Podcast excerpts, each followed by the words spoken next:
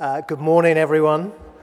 It's lovely to be here. Um, if you have a Bible or if you have a phone that has an app or a device of some sort that has an app, maybe you'd like to turn to 1 Samuel 16. It'd be really useful if you had that open in front of you um, as we look at the passage, 1 Samuel 16.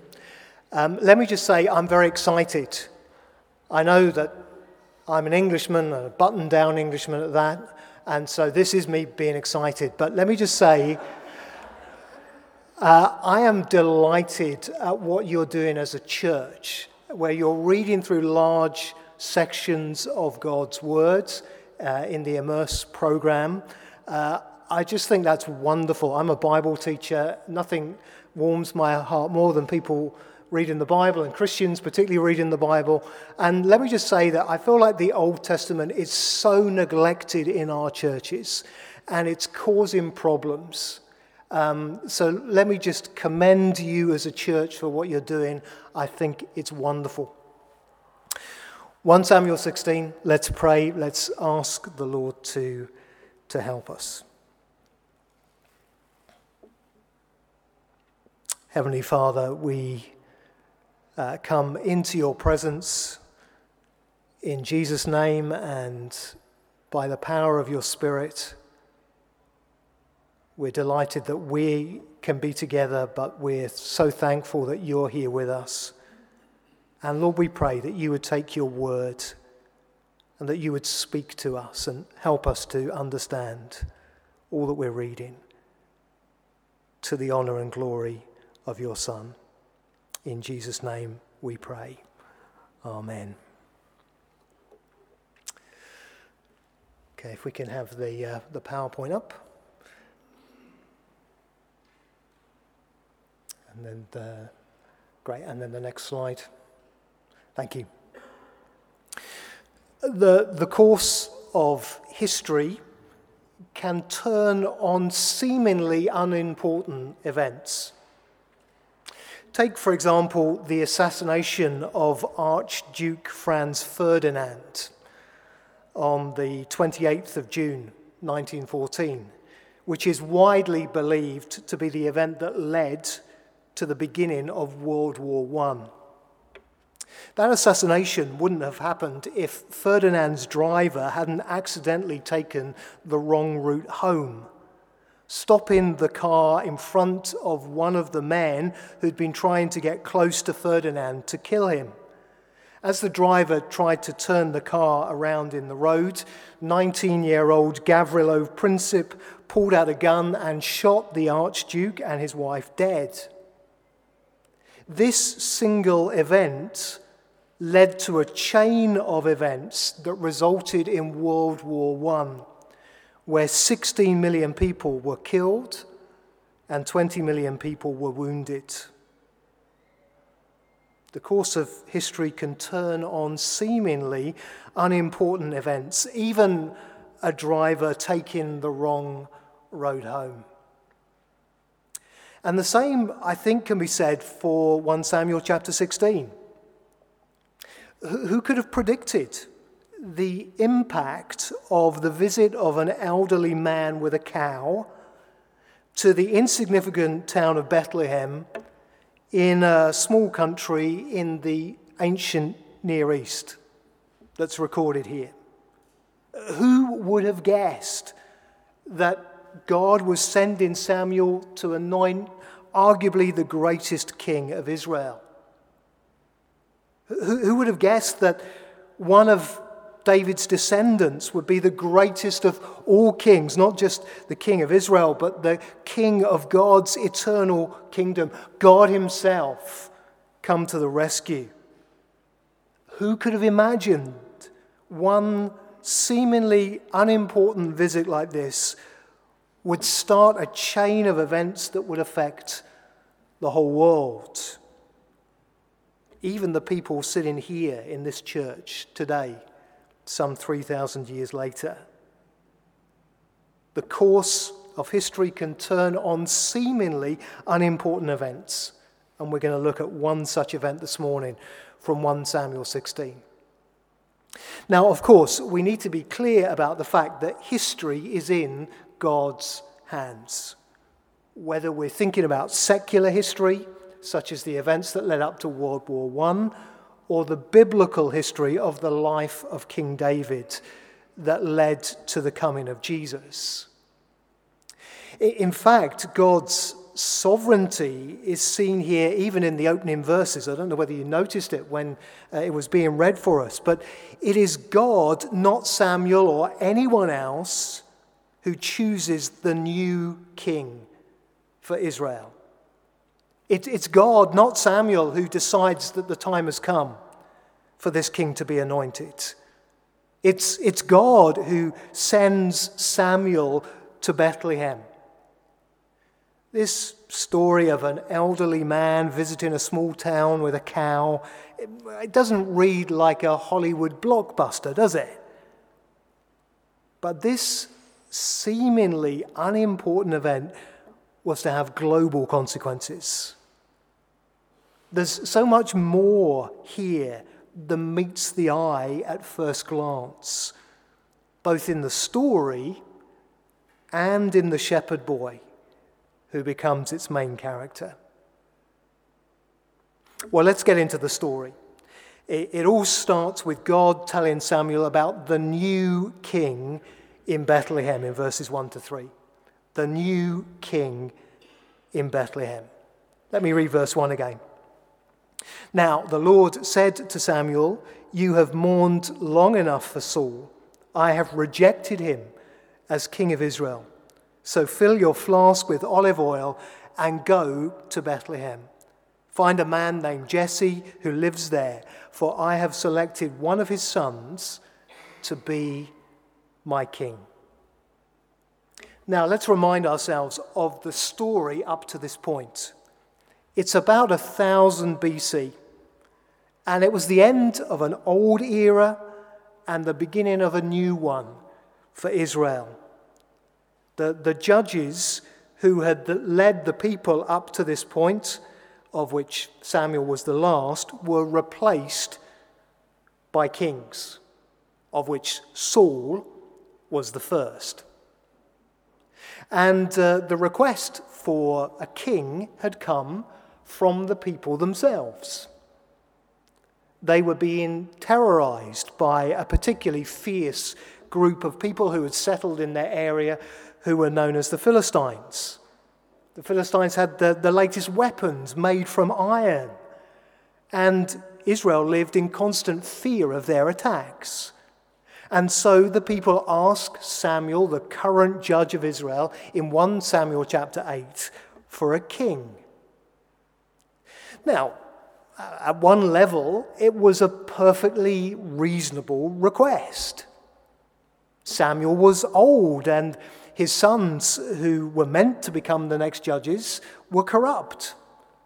And there was no sign of anyone else on the horizon to replace Samuel as the new leader of Israel. But actually, this request for a king was a rejection of Samuel's leadership, and more fundamentally, it was a rejection of God as king.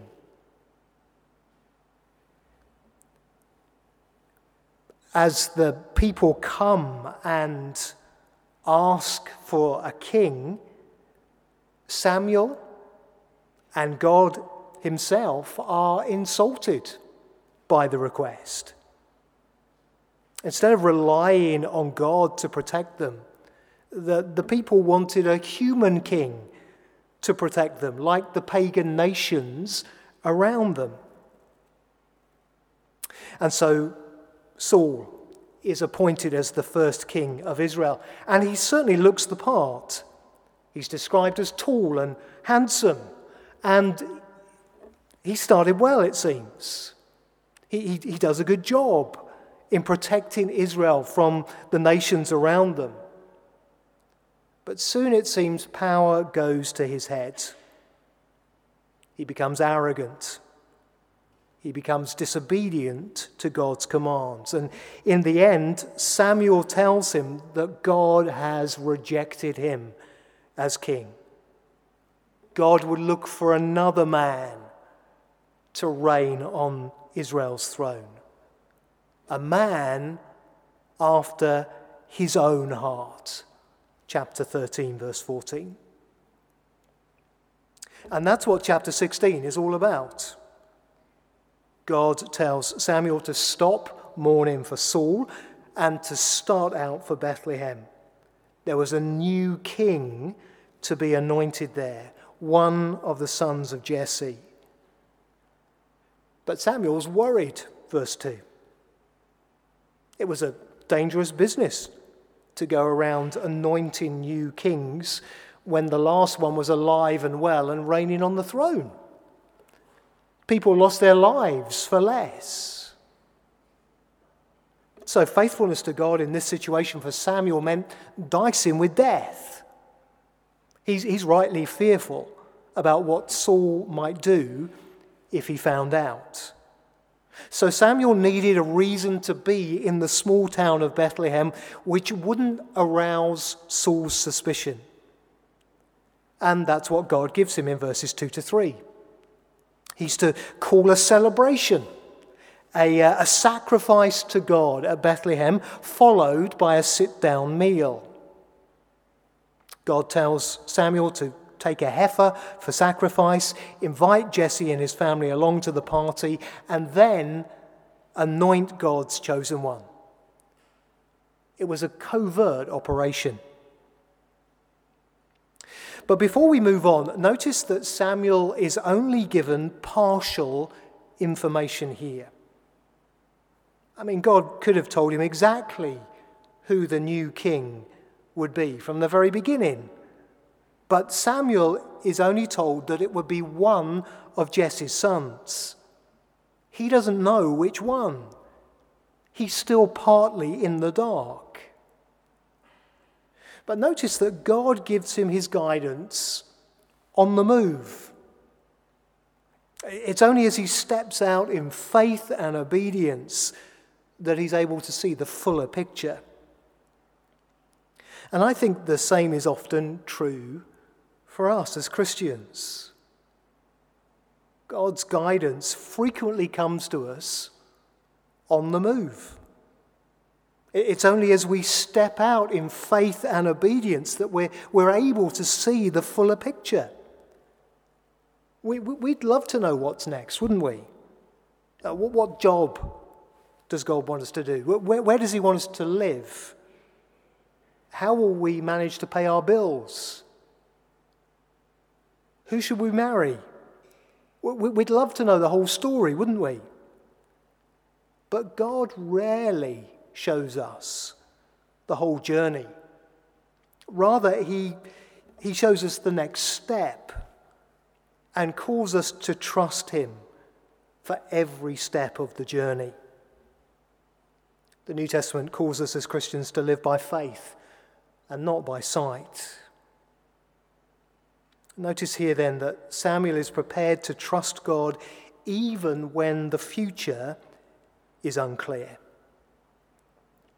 Which brings us to the second section of the story the visiting VIP, verses 4 to 5. The visiting VIP. Next slide, please. Now, I think it's uh, fair to say that the elders of the town were unnerved by this elderly dignitary arriving in their town with his cow. Uh, we're told here that the, the town leaders were trembling as they met him and asked, rather suspiciously, Do, do you come in peace? Now, it really wasn't surprising just a little while before this, Samuel had given his retirement speech to the people of Israel. And at the end of that speech, he had told them that they had done an evil thing by asking for a king. And to prove it, Samuel had called upon God to send thunder and rain uh, during the time of the wheat harvest, so around about May, June time, which was the wrong time of year for thunderstorms there. But that's what happened. God sends thunder and lightning and rain. And 1 Samuel chapter 12, verse 18 tells us that as a result, all the people were terrified of the Lord and of Samuel. So you, have got to understand this is a nervous moment for the elders of Bethlehem as Samuel turns up on their doorstep. Was he going to call down God's judgment upon the people of Bethlehem? Uh, was he there to pronounce God's judgment upon them in the same way as he had done with Saul? No doubt they, they knew already about the, the public falling out between Saul and Samuel. His arrival in Bethlehem could mean real trouble for the people there. Why was he there? Well, Samuel reassures them, doesn't he, that he's there on a peaceful mission. He's come to Bethlehem to sacrifice to the Lord, a sacrifice that the town elders were invited to, as were Jesse and his sons. And it's at this sacrifice that God teaches Samuel an important lesson. Next slide, please. And the lesson is this the Lord looks at the heart. The Lord looks at the heart. In these verses, we're, we're privy to Samuel's private thoughts and the guidance of God. As the, the people come together for the sacrifice and Samuel meets Jesse's family, he's immediately impressed by the oldest son, Eliab. Samuel takes one look at him and thinks to himself, This is the one. Verse 6 Surely this is the Lord's anointed. Now, I, I guess he looked pretty impressive. Maybe he looked a bit like Saul, who also was impressive to look at, remember. But God says, no. Verse 7.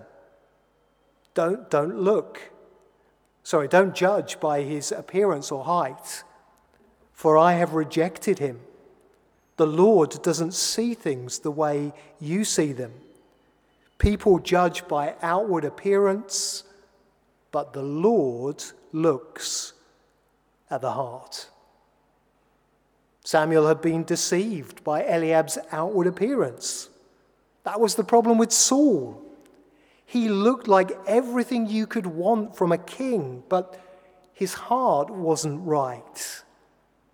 And choosing a man after his own heart was the most important qualification for God. Eliab fails God's heart test, as does Abinadab, verse 8, and Shimea, verse 9, and the other four sons of Jesse, verse 10. Now, according to Dale Ralph Davis, who knows 1 and 2 Samuel better than I ever will, verse 7 isn't just the take home message for this story, it's actually the take home message for the whole of 1 and 2 Samuel. God doesn't judge people by their outward appearance, He judges them by their hearts. Now, it's a simple lesson, isn't it? But one that we're surprisingly slow to learn. We, we, we must understand that it is possible to look godly, but not be godly.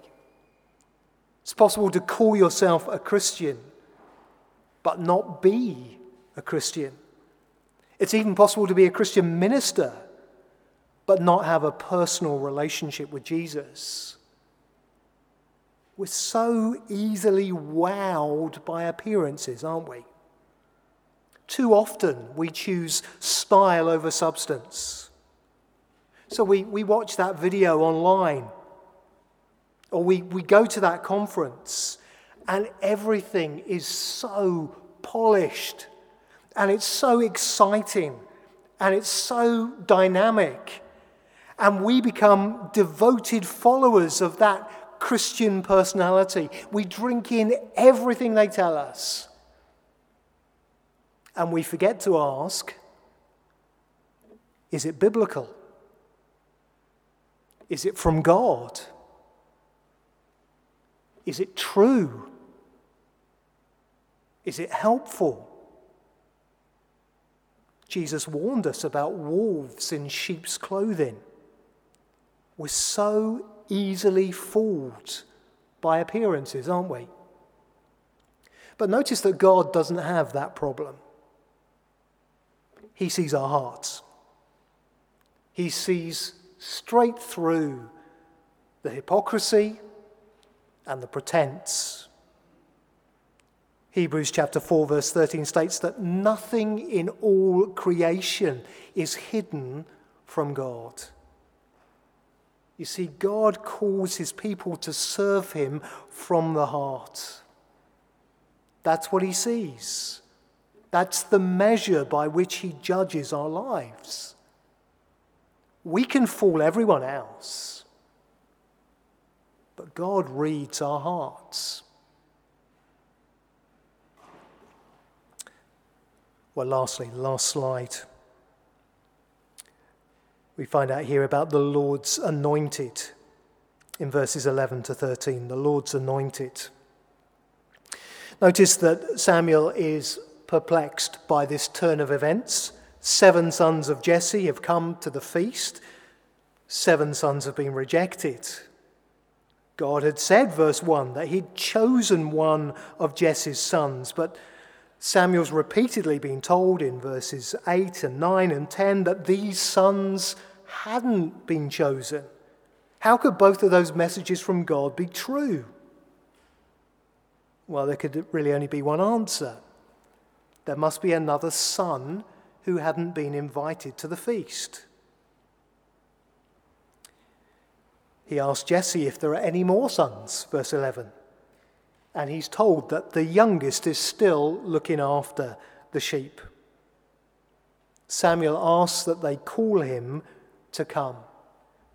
And the, the urgency of this request is emphasized by the fact that no one can start to eat until the shepherd boy, who no one thought to invite, arrives. The town elders, Jesse and his sons, Samuel himself, that they're all left waiting for the duration of time that it takes for the messenger to be sent, for the youngest son to arrive back fresh from the field, and then to be brought to the waiting group. Now, considering the fact that verse 7 is all about God not judging people by their outward appearance, it's a little surprising that the shepherd boy is described in verse 12 by his outward appearance. We're told he was dark and handsome with beautiful eyes. Clearly, this boy wasn't ugly, which helps us to realize, I think, that verse 7 can't mean that God's only interested in short, ugly people for leadership. Rather, the point that's being made is that it's his heart, not his looks, that make him, make him suitable to become the king of Israel. And God tells Samuel that this is the one. He's the one who's to be anointed as king. And notice that for the first time in this story, David is named, verse 13. The shepherd boy is anointed in front of the rejected candidates, his brothers, and we're told that the Spirit of God came upon him powerfully from that day onwards. God not only chose David to be king, he also equipped him for the task by empowering him by his Spirit. Now, whether David or anyone else knew that he was being anointed as the new king of Israel isn't made plain here. In fact, we're told nothing about the reaction of Jesse the town elders or David's brothers to this surprise turn of events. We're not even told about the feast that must have followed, which was apparently their reason for being there. Although I think we can be fairly confident about the fate of the cow. The story simply ends with the words, Then Samuel returned to Ramah. In other words, and then he went home. The implication being that his mission was accomplished. Now, as we close, let's think about where this passage points. We, we could legitimately talk about God filling us as Christians with His Holy Spirit for His service. But actually, I, I don't think this passage is primarily about us at all. It's about the Spirit filled Christ. This anointed one prepares us for the anointed one. That, that's what the word Christ or Messiah means the anointed one. David prepares us for Jesus.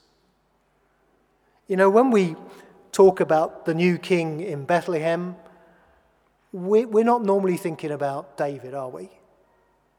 We're normally thinking about Jesus. You see, these, these two kings are linked in God's purposes. Later in the Old Testament, the prophet Micah would prophesy about another king, like David, but greater than David, who would come from Bethlehem. Isaiah and Jeremiah would prophesy about one of David's descendants who would perfectly reign on David's throne. And there can be no doubt that when we get to the New Testament, the New Testament writers consider Jesus to be David's greater son, the Christ, the anointed one, God's chosen one. You see, it's, it's not ultimately David who's a man after God's heart, it's Jesus. Who's the one chosen by God but rejected by people? In 1 Samuel 16, it's David. But in 1 Peter 2, verse 7, it's Jesus. The stone that the builders rejected has now become the cornerstone. We nailed him to a cross, but God has exalted him to the highest place. Who's the one upon whom the Spirit of God rests in power as the Lord's anointed? Well, to some extent, it was David. But ultimately, it's Jesus who's sent out by God, full of the Holy Spirit, to do his will.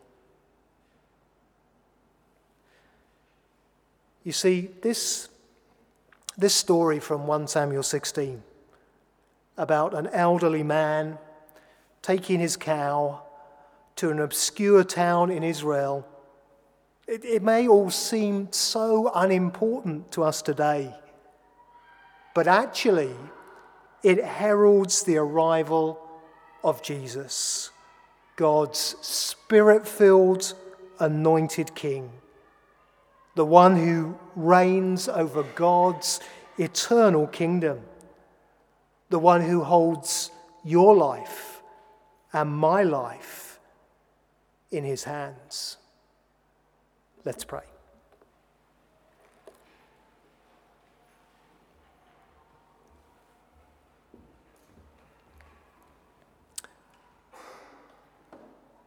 Lord God, we Thank you for the echoes of your Son that we find here in the life of David.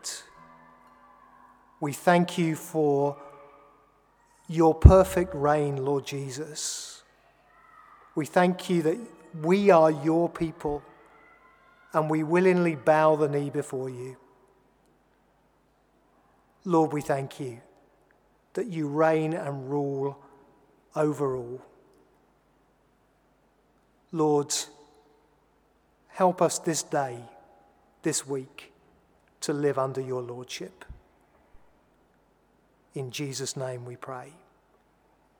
Amen.